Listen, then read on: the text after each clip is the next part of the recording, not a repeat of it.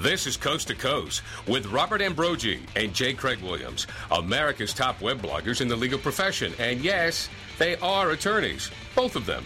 One from California, one from Massachusetts. You can only guess what will happen next. Coast to Coast is sponsored by Law.com, right here on the Legal Talk Network. Welcome to Coast to Coast on the Legal Talk Network. I'm Craig Williams from Southern California. And this is Bob Ambrogi from Massachusetts. I write a blog called Law Sites and another one called Media Law, both of which are available at legaline.com. And I write a blog called May It Please the Court, and it's available at mayitpleasethecourt.com. In this edition of Coast to Coast, we're focusing on a trial that is making headlines around the world, and it's taking place in the newly formed democracy of Iraq. We're talking about the trial of former Iraqi dictator Saddam Hussein. Uh, and uh, if you've been following it all, it's nothing like we've we're used to seeing in the United States. Uh, Iraq has a new constitution, new government, new laws, and, and new judges, and uh, the list of what's new in the government goes on and on. Well, Bob, let's cover a little bit of background first. Uh, in March 2003, the U.S.-led coalition forces began airstrikes against Iraq Saddam Hussein went into hiding, and then in December of 2003, U.S. forces found Hussein hidden in a tiny underground bunker near his hometown of Tikrit. And the following July, Saddam and seven uh, other co defendants were arraigned. They uh, have been charged with crimes against humanity for the killing of 148 Shiites after an assassination attempt on Saddam back in 1982. Uh, they've pled not guilty, and the trial officially got underway in October 2005. Well, Saddam and his co defendants could face death by hanging if convicted. Uh, the past four months have been pretty chaotic. Trials seen three different judges, assassinations, postponements, outbursts, walkouts, no shows, and it's resumed this week after another proposed, uh, postponement. Once again, it was very eventful when it did resume, and Saddam was very vocal.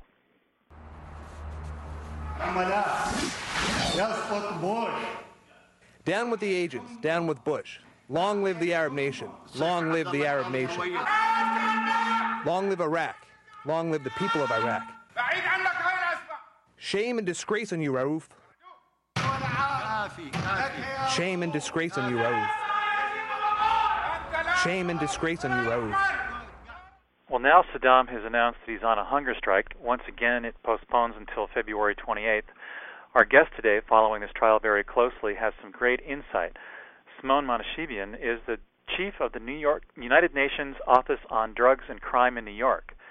Ms. Monasebian has extensive experience in prosecuting and defending accused war criminals. She's also Court TV's legal analyst for the trial of Saddam Hussein. Welcome, Simone. Thank you. I hope I've got your name pronounced correctly. That's fine. Well, let's try to explain what's going on. It's just a very different environment than we've been accustomed to in the U.S. justice system. How how is this court set up? Is it being handled through a jury, a panel of judges? Who's prosecuting Saddam? Well, it's a quasi international tribunal. It is based in Iraq and it follows Iraqi law but also the laws of the international criminal tribunals that emanated from the legacy of Nuremberg. And so we have five judges who are trained in the civil law system, which is more an inquisitorial system than an adversarial system, and they will determine the fate of Saddam Hussein and the seven other accused by a majority decision. Okay. So who's defending Saddam? Well, Saddam Hussein has been defended by several people, some of which he has fired, others of which have uh, boycotted the proceedings, storming out in protest, and he is currently uh, somewhat defending himself by default, although the rules of the court make it clear that that really should not be the case, but also has what is called court appointed counsel um, counsel which he does not uh, choose or support or, or seek, but has been provided to him in the interests of justice because his counsel have withdrawn from the court. Well, procedurally speaking, then, who decides on the verdict? The judges will, by majority opinion, and unlike Nuremberg, where there was no appeal allowed, there will be an appeal heard by nine judges. Simone, this is Bob Ambrogi. I'm wondering uh, from, from, news reports uh, this week, uh, you almost get the sense that, that uh, the atmosphere is is pretty chaotic in the courtroom. I wonder if you could tell us a little bit about what's been going on and, and comment on, on what you think is, is happening there in the courtroom. Well, it's certainly unfortunate that we see such type of uh, court proceedings. This was supposed to be a model for the new Iraq, and we hoped a harbinger of good to come and, and not of more chaos, a, a restoration of the rule of law rather than dissension into uh, atmosphere that's often characterized as farcical. But uh, on the other hand, even in the War Crimes Tribunal created by the UN Security Council resolutions for the former Yugoslavia and for the Rwandan uh, court, you've seen these kind of antics by accused before, and somehow the larger their alleged culpability is, be they dictators, heads of states, they become even more contumacious in court. And this really stems from the fact that, unlike national courts, where the accused are contesting the legitimacy of the charges, in these types of trial, the accused are contesting the legitimacy of the existence of the court altogether. And so there is a contempt for the court. And you see that in the behavior of the accused. And you see it more so where the judges have been lenient in the beginning and the accused have not been disciplined early on. And then when you have a new judge coming in, as we see now on the 13th day of the trial, um, it's a little bit late in the game to restore some kind of semblance of order in what has been a very chaotic court for 13 well, days. So, so, what is the impact of that on, on the public perception of this trial, both within Iraq and, and elsewhere in the world? Well, it's hoped by Saddam Hussein that the impact will be that people will have less belief in this court, believe it's a farce, believe it's unfair, and that you know that will inure to his benefit. But as to the judges who are sitting there, in Saddam Hussein's mind, he has nothing to gain by showing respect to them because he believes that he will be convicted by them no matter what he does if that court is allowed to continue. So he sees nothing to be gained by behaving in, in a respectful manner in that court. But you know, some of the public is quite outraged. The victims of um, genocide, crimes against humanity, and war crimes over you know several decades of the regime of Saddam Hussein are quite troubled by this. And when Judge Rizgar Amin, the first presiding judge of the five who are uh, you know looking at this case and will determine the verdict, uh, resigned he, re- he cited as his reason for resignation the fact that undue influence was put upon him. And so, certainly, there were people either in the government or in the public who were very troubled by these outbursts and the lack of control in the courtroom. And the reaction by the public or the government in that case was to put pressure on a judge who ultimately resigned. Is it really possible to control Saddam at this point, or uh, is that really going to interfere with him getting a fair trial? Whether it's impossible or not to control the accused is not the issue. The issue is is it possible to control the courtroom? And yes, it is possible to control the courtroom. And oftentimes that may mean um, telling the accused that if he continues, his microphone will be shut off, as was the case in the Milosevic trial, or that even if the microphone is shut off and he's yelling and, and causing disturbances in the courtroom and has been warned not to do it anymore, that he will be removed from the courtroom, and the trial will continue nevertheless. And in a case that I prosecuted in the war in the Rwandan War Crimes Tribunal, along with cases that others have prosecuted since, there have been instances where accused have not come to court. I think mine was the first case in the in the Barayagwiza case in the Rwandan tribunal. Uh, he chose not to come to court from the first day until the verdict came, and for 241 days we tried an empty chair along with his two co-defendants who did attend, and he was sentenced nevertheless. And international law allows an accused to exit himself from the proceedings either by choice or by force if he is perpetually disruptive, and, and that's also consistent with the United States law and national law, which provide for the same thing. Here, interestingly enough, the Iraqi court has a provision, unlike the United States or some of the international courts, that says that the judges may force the accused to come into court. And we saw that happen in the past in the Eichmann trial in Israel, where Eichmann was essentially put in a glass box so that he couldn't disrupt. Um, and it and we saw that this week when Saddam's half brother was, was brought in in his in his pajamas, essentially. I guess, right? Is that right? Yeah, but he wasn't put in a glass box, and so right, he was no. he was permitted to continue was, to disrupt. He was brought um, in against uh, against his will, I guess. As was Saddam brought in against his will. Yeah. Was it's yeah, I guess that's right. Do they? Uh, what, how do the Iraqi people perceive the U.S. role in this? Do they see this as as uh, something that is uh, occurring under Iraqi law, or do they see this as somehow a U.S. controlled and led uh, tribunal? Well, essentially, there's no Iraqi people. There's factions of various Iraqis, some who support this court and others who don't, and, and some who don't support this court for legitimate concerns as to the fundamental fairness issues and, and, and due process and to questioning whether or not it's appropriate for a Kurd judge who had no, allegedly numerous families victims of Saddam Hussein's alleged acts of genocide, of poisoning uh, by gas, and of um, other acts of genocide against the Kurds, is it appropriate for this judge, who's a relative of some of those victims, to proceed over the trial? And so there are people who legitimately think that it is not fair. There are other Iraqis who think that this is fairness, that this is a restoration to the rule of law. And it's important to remember that before Saddam Hussein came into power, Iraq had a very rich legal tradition and very well written procedural codes and substantive codes. Um, and it was only when Saddam came into power that he eventually rescinded them and subverted them by extrajudicial orders um, and edicts that were put in uh, to replace what were well reasoned uh, laws on the books. Has that law been restored?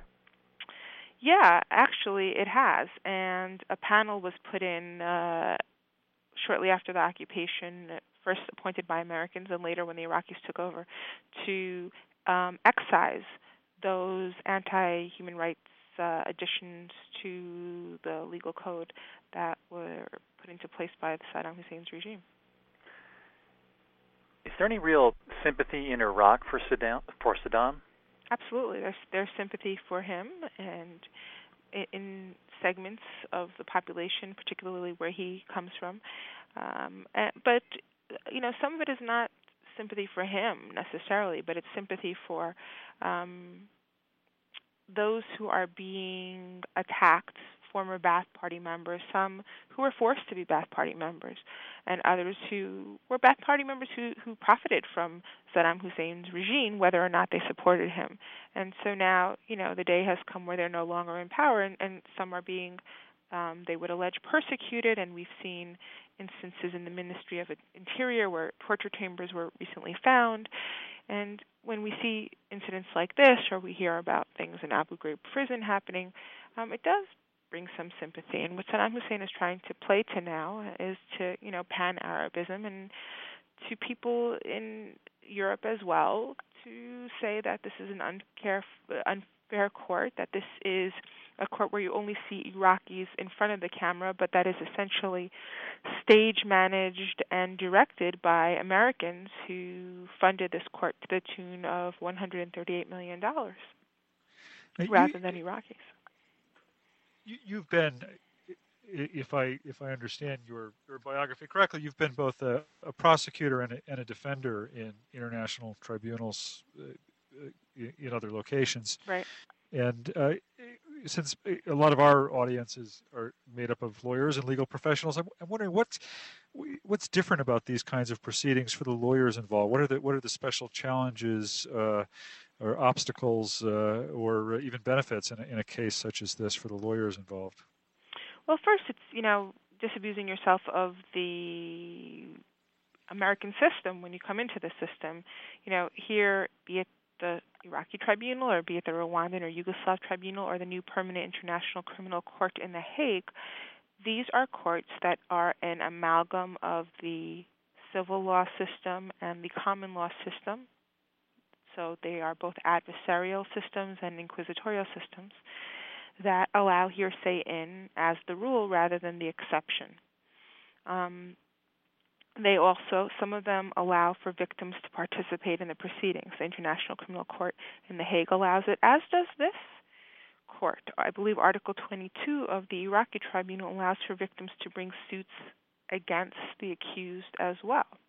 We haven't seen much of that yet, although there was some early testimony in the first couple of witnesses that they were pursuing that. Um, and another aspect is that in the appeals phase of these cases, both acquittals and convictions can be reversed. There's no double jeopardy um, in that respect, um, which is something that is true in the com- in the civil law system. You see that in most uh, francophone countries. Um, plea bargaining is very rare. In the United States, 90% of cases are plea bargained and 10% go to trial. It's the converse in these international tribunals where maybe 10% are plea bargained and, and, and 90% go to trial.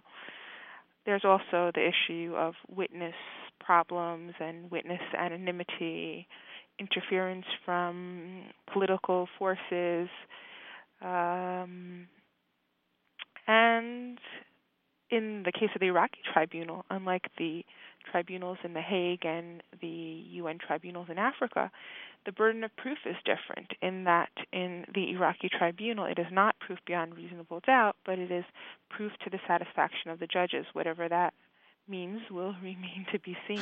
Whatever that means. What, what about just? Uh, uh, I mean, in the in the Saddam trial, the the the fear factor for the lawyers themselves. Uh, does that play into this? Yeah, even in some of the other tribunals, we've had defense attorneys um, who I was supervising in the Sierra Leone tribunal uh, coming to me and saying, you know, we we do have fear for ourselves as well. Um, so this is not something new. What is new is that it's not just fear. This is, I mean, fear of imminent death, um, and and it's quite disturbing. And it begs the question: Is a better model to have this trial out of Iraq, as is the case with the ICTY, the Court for the Former Yugoslavia, that's in The Hague, or the ICC, the Permanent International Criminal Court, also in The Hague, or the Rwandan Tribunal, that is not in Rwanda but rather in Tanzania. Um, and there might be less harm and uh, more ability to uh, protect these lawyers and obtain defense witnesses who are going to be quite loath to um, support Saddam Hussein's case uh, in Iraq. What kind of validity would a trial outside of Iraq have, though? I think it it would have more validity, validity but less relevance, and, and that's the experience that I had in Rwanda as compared to my experience in Sierra Leone. In Rwanda, where I was prosecuting, the tribunal, as I said earlier, was not held in Rwanda, but held in Tanzania, and so it didn't have very much relevance or as much relevance as it should have to the Rwandan people who were not a part of it or, or and not watching it every day. Whereas in Sierra Leone, that war crimes tribunal there where I was defending, it was in the jurisdiction in which the crimes occurred, and so it was relevant to the people. Um, but in that instance, we had you know battalions from the UN and, and Nigerian peacekeepers and tanks and artillery outside our courtroom every day that were protecting us quite well um, compared to a situation in Iraq where protection is, is really not it seems possible at this point. Has this court really been successful in restoring the rule of law to Iraq? Do you think uh, if it's successful in in trying uh, Saddam, will the people begin to believe in the rule of law again? Well, it depends on how well reasoned a judgment we see, and uh, you know the the jury is still out on it. Right now, we're on day 13 and on trial one. This is a trial regarding I mean, involving uh, crimes against humanity. We also are going to see trials for genocide and perhaps war crimes. Uh, genocide in, involving the gassing of Kurds, war crimes involving um, his Saddam Hussein's uh, uh, aggression into Iran and into Kuwait, among other places.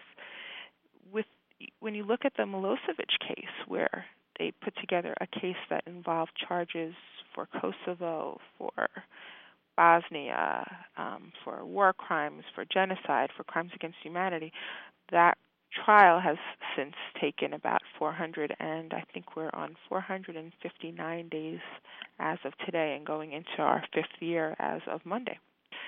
Um, so, you know, in, in that instance, has it proved to restore the rule of law in the areas of the former Yugoslavia, even though the trial was held outside?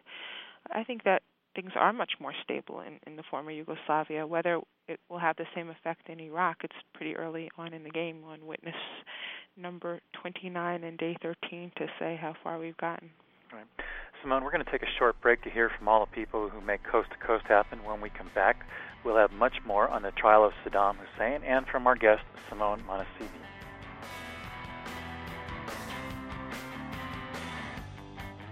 We invite you to visit law.com for timely legal news and in depth resources. From daily headlines to practice specific updates, law.com provides up to date information to those working in the legal profession. As part of its coverage, Law.com is proud that J. Craig Williams' blog, May It Please the Court, and Robert Ambrogi's blog, Law Sites, are part of its blog network. Don't wait any longer. Visit law.com today and get free subscriptions of our Newswire newsletter with the top legal stories of the day. Or sign up for a free trial subscription to one of our Practice Center sections. Coast to Coast is produced by the Legal Talk Network and a staff of broadcast professionals. If you have an idea for a topic or a show, we want to hear from you. Go to LegalTalkNetwork.com and send us an email. If you found us in the podcast library of iTunes, thanks for listening. Check out some of our other shows at LegalTalkNetwork.com and become a member. It's free.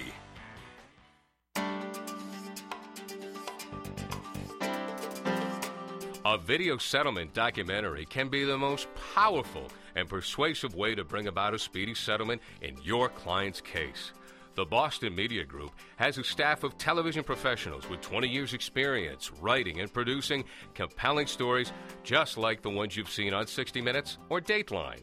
We put a human face on the lawsuit with compelling interviews, dramatizations, and visual presentations of the fact. Think of it as a video opening argument that will compel the attorneys on the other side to settle. Call us for a consult at 800 317 5221. That's 800 317 5221. Or check out our website at bostonmediagroup.com.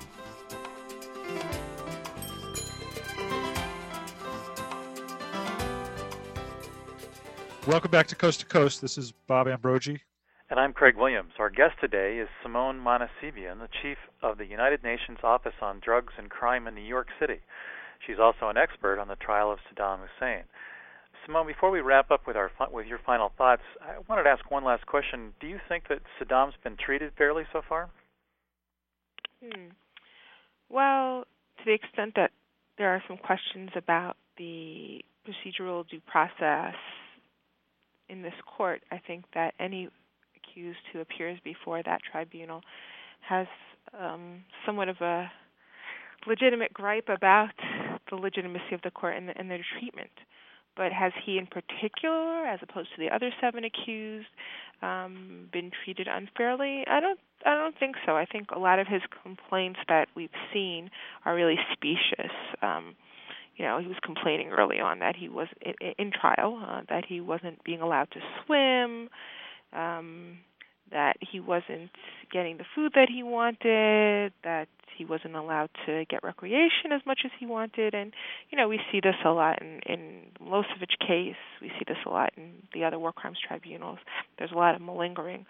Um, with respect to him complaining that he's not allowed to have the lawyers that he wants, we have to remember that his lawyers, you know, stormed out. They decided to disrupt the proceedings and leave.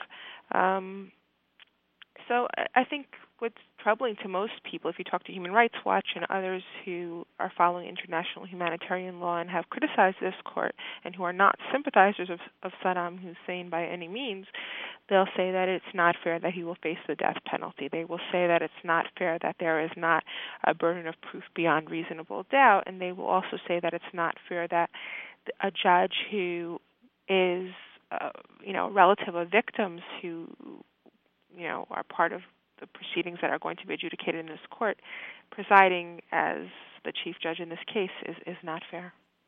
Well, and as you pointed out earlier, I mean, many of the uh, the factors that we used to the U.S. legal system would consider elements of a fair trial just aren't here. I mean, the the use of hearsay evidence, the you know witnesses testifying uh, behind curtains and, and documents being put in without uh, tr- traditional kinds of authentication.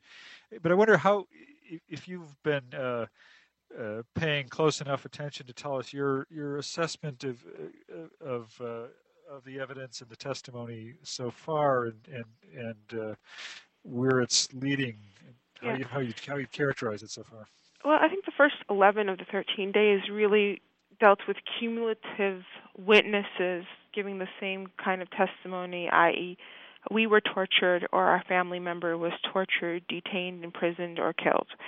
And we never really heard the name Saddam Hussein except in one or two instances where the judge said, Well, do you know anything about these accused? Because in these types of proceedings, the judges in an inquisitorial um, tribunal are permitted to question uh, the witnesses. And in a few instances, the witnesses said, Well, he was the president, so he's responsible. But in the last two days, although we've also seen testimony by witnesses who are retracting their witness statements um, implicating Saddam Hussein, we did, however, see some documentary evidence that clearly links Saddam Hussein to these acts. You know, it's a two part process. First, proving that these acts occurred, that crimes against humanity occurred, and what a crime against humanity is, as opposed to war crimes or genocide, which are also justiciable by this court crime against humanity is simply a widespread and systematic attack against a civilian population. So those initial witnesses were testifying to that. Now, the most important part of the case will be was Saddam Hussein responsible for those attacks? And that really is all about command responsibility. And there's a three pronged test to that. Was he a superior of those who committed these acts? Was he in effective control of those individuals? And did he encourage them or fail to sanction them? Or did he know or have reason to know what was going on and fail to take appropriate measures? Um, and we need to see more evidence on that. The documents we saw in the last couple of days showing that he signed death warrants um, is a beginning, but my understanding that there's also videotapes of him on the scene questioning people in jail in 1982, um, shortly after the assassination attempt against him, which led to these reprisals resulting in crimes against humanity. So that has him on the scene. And I'm also told that there are documents that show that he promoted some of the worst offenders. Um, in the regime who abused, tortured, and killed some of these individuals. So we're waiting to see more evidence against Saddam Hussein. Quite a lot of evidence against his uh, half brother, but not so much against him yet. I read a commentary that suggested that uh, perhaps the most damaging evidence against Saddam has come from from his own mouth and in his portrayal of his his role in leading the country and his involvement in the affairs uh, uh, of the country, and and basically he described himself as a, as a micromanager, in so many words.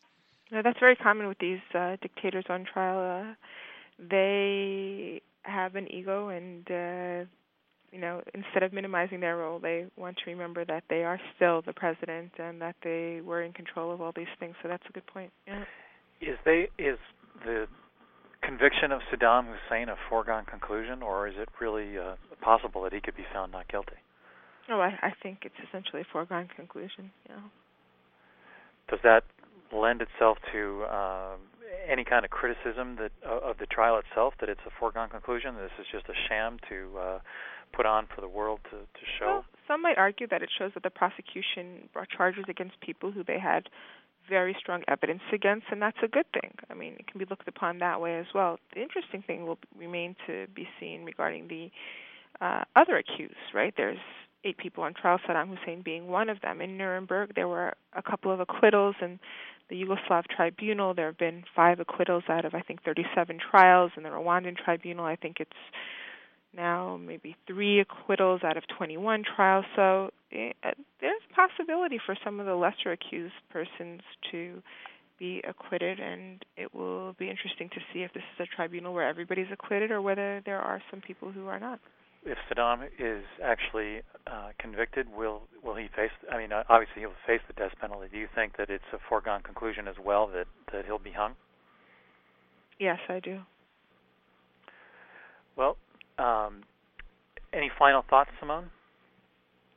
Well, I think it's important to remember why we should care about this trial and why it's important for Saddam Hussein to get a fair trial. And you know, six years ago in, in the Nuremberg trials, Justice Jackson, in his opening statement, Justice Jackson being the chief prosecutor in the Nuremberg trial, reminded everybody that the record on which we judge these defendants is the record on which history will judge us tomorrow, and to pass them a poisoned chalice is to put one to our own lips as well. And so I think we should bend over backwards, going out of our way to make sure that this is a fair trial, that this encourages peace, reconciliation, and rule of law over the rule of force in Iraq. And uh, we have a long way to go if that's to happen.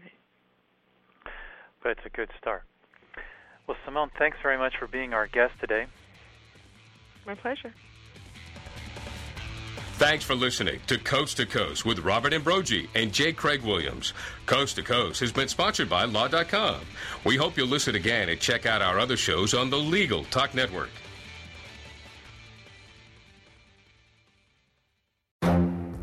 The Lunch Hour Legal Marketing Podcast, your resource for the tips and tactical advice you need to grow your business. Plus, keep up with the news and commentary you crave to stay one step ahead. It's hosted by me, Gyi Tsakalakis. And me, Conrad Saam.